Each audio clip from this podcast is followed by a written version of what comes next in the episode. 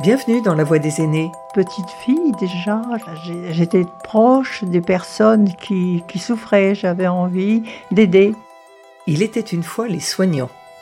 Dans ma famille, maman avait eu de gros chagrins, papa est décédé le jour de mes 5 ans, mutilé de guerre, il avait été gazé à Verdun, et maman est restée veuve avec euh, trois filles à 25 ans. Épisode 2 Pourquoi devient-on soignante? Une tante, une sœur de maman, qui était nurse. Et j'adorais son uniforme. C'était un uniforme euh, comme celui que portait la reine Elisabeth quand, elle est sur le front. Ces grands tabliers avec ses voiles qui viennent jusque-là. C'était hygiénique dans l'ensemble. Mais c'était chou. C'était bête, hein. Christiane vient de nous parler de l'uniforme de la reine Élisabeth de Belgique. En fait, à mon avis, derrière cet uniforme, elle nous parle de l'héroïne. J'ai été faire une petite recherche sur Internet pour la regarder dans son costume d'infirmière. Je vous le conseille. Vous pourrez aussi y lire des témoignages de blessés et de médecins. Ce sont les anges blancs qu'il salue. C'est ainsi qu'on appela ces bénévoles qui auraient pu passer la guerre dans un salon feutré plutôt que dans des hôpitaux de campagne. La plus connue est Florence Nightingale, une Anglaise. Je suis sûre que vous connaissez son nom. Elle est la première à avoir théorisé sur le métier d'infirmière. Et à son retour de la guerre de Crimée, elle créa une formation en 1860. Elle aussi a dû être un modèle pour de nombreuses petites filles. Réparer les souffrances de l'enfance, être une héroïne Oui, tout cela peut jouer dans le désir de devenir soignant. Mais il y a aussi le rencontre, les appétences, les hasards de la vie. Quand j'ai demandé à Marcel pourquoi elle était devenue cardiologue, elle m'a tout de suite parlé de cet ami de la famille, professeur de médecine, qui se rendait chaque jour au chevet de son grand-père asthmatique. J'étais tout le temps en train de demander à cet ami, professeur, mais pourquoi ci, pourquoi ça euh, Enfin, il était toujours euh, sollicité. Et à force de lui poser des questions chaque fois qu'il venait le voir à la maison, il a dit à mes parents, ben, il faudrait qu'elle fasse médecine parce qu'elle n'arrête pas de me poser des questions. Et de fait, c'est ça qui m'a plu parce que j'aimais beaucoup la biologie. Donc j'ai fait la filière euh, philo, pas du tout mathématiques parce que j'étais archi nulle en maths. Mais bon, après j'ai fait le, PCB, l'examen un an après le bac. Et après je suis rentrée à la fac de médecine.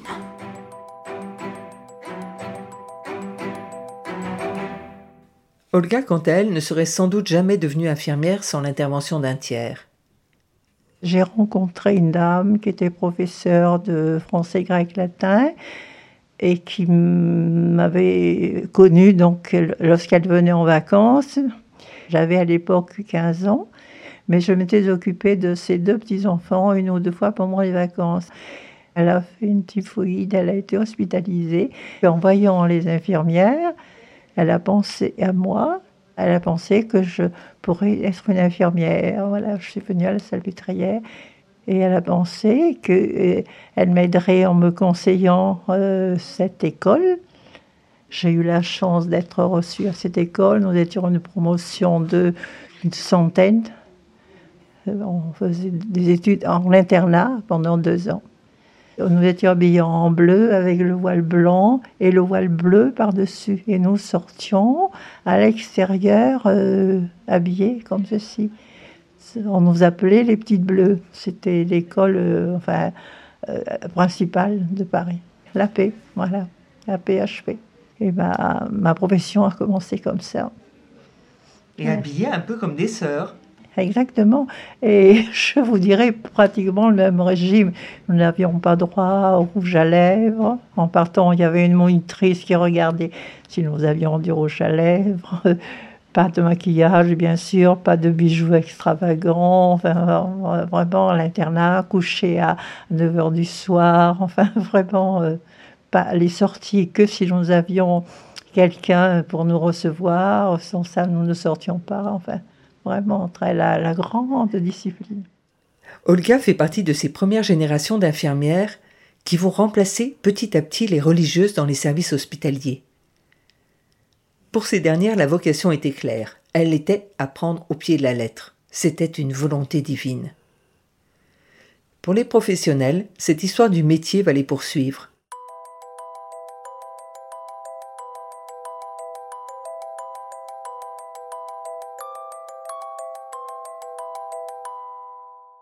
À l'époque, pour une fille, il est important de se marier, et si possible, avec un bon parti.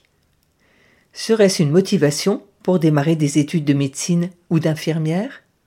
L'infirmière était un peu couche-toi là quoi. C'était, c'était pas, pas toujours vrai, mais c'était vrai. Parce que les filles, bon, se marier avec un médecin, ça paraissait. Et alors, c'était rigolo parce que à midi, quand on sortait de, au midi ou une heure, à, l'issue de Purpan, il y a une grande porte. Et souvent, les internes, ils avaient des voitures. Alors les filles, se mettaient en randonnion là pour faire du stop. Et aller plus loin. Bon, ça, mais on le savait, bon, c'était pas... Il y avait un peu cet état d'esprit euh, de macho, que vraiment les filles étaient là pas pour faire des études, ils essayaient. Bon, ils ne sont jamais allés au-delà. Si on voulait pas, on voulait pas. Hein. Pas de. Bon, c'était rigolo. Moi, ça m'a pas gêné. Elle faisait ce qu'elle voulait. Voilà.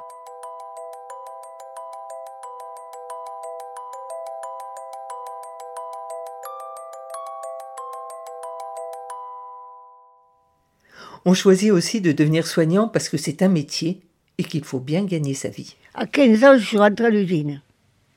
Et, j'ai fait. Euh, j'ai dit, tu vas pas y rester. J'ai dit, tu vas faire quelque chose. Mais il a fallu que je me débrouille pour trouver de quoi continuer. le fric, et le, logement, bon, tant de choses. J'avais économisé mes sous pour pouvoir y entrer. Mais j'avais toute la famille qui m'aidait. Et j'ai préparé l'école d'infirmière et j'ai été reçue, première. Alors, et en plus, je découvrais pas mal de choses parce que j'étais jamais rentrée à l'école. Hein. Et puis, ça m'a plu tout de suite. Et ça m'a toujours plu.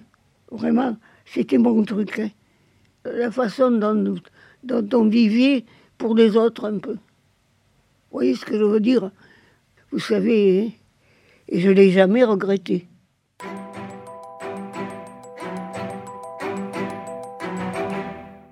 J'étais fille unique. Mes parents m'avaient dit que j'essaie d'apprendre la couture, que si je me mariais plus tard, avoir des enfants, vous savez, pour... Mais ça m'a pas plu, je n'étais pas faite pour ça. Je n'étais pas faite pour ça. J'ai eu comme un certificat d'études. J'ai travaillé 11 ans dans une usine, mais je gagnais très peu. Mon père est mort à 55 ans. Il était maçon à son compte. Ma mère euh, ne travaillait pas, alors j'ai dit je vais, je vais essayer. Euh, je voyais que comme, euh, comme administration, il peut y avoir que l'hôpital pour m'embaucher. Je suis rentrée pour faire le ménage, évidemment, puis on était en train de faire des formations d'aide-soignants. Et j'ai fait la formation d'aide-soignante. J'en étais bien contente. Bien contente. Hmm. Oui, j'ai été bien contente. Je m'en suis bien sortie. Je gagnais ma, ma, vie, puis ça me plaisait. Ça me plaisait. J'étais à l'usine, on était à la chaîne. Vous savez, c'est pénible, le rendement. C'est pénible quand on est à la chaîne. Tous les jours, on vous en demande un peu plus. Tandis que là, eh bien, ma foi, c'était varié, puis j'avais affaire à des un personnel, tout ça, là. Et puis, j'ai trouvé des bonnes camarades aussi. Je, me suis bien intégrée, quoi. Voilà. Hmm. J'étais arrivée à, m'acheter quand même une voiture, que, avant, je ne le faisais pas. J'allais au travail à pied. Hein, là,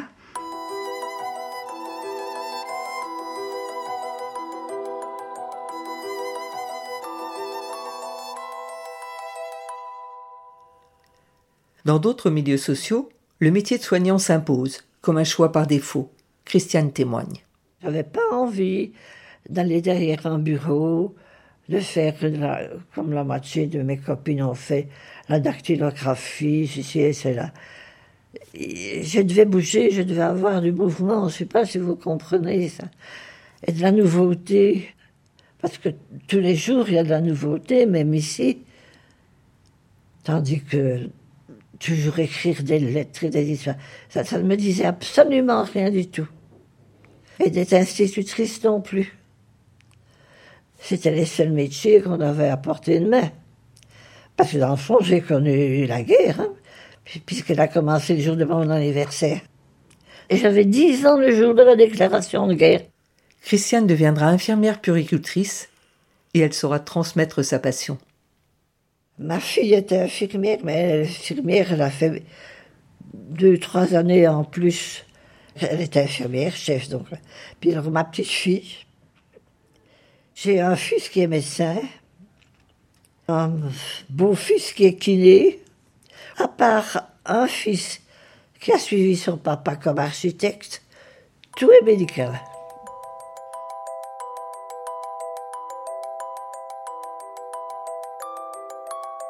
Mon beau-père était médecin dans les Cévennes et il a laissé le virus à un peu tout le monde.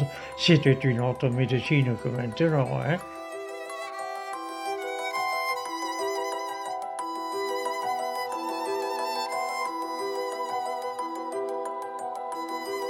Olga, Christiane, Marcel, Anne-Marie, Suzanne, Simone et André vivent aujourd'hui en maison de retraite, en Belgique et en France. La Voix des aînés, une production signée Partage de voix avec le soutien de la Fondation Corian pour le bien vieillir. Réalisation Sophie Pillot, Agnès Maton. Musique David Gubitsch. Retrouvez leurs voix, leurs souvenirs, leurs confidences sur le site de la Fondation Corian pour le bien vieillir et les plateformes de téléchargement.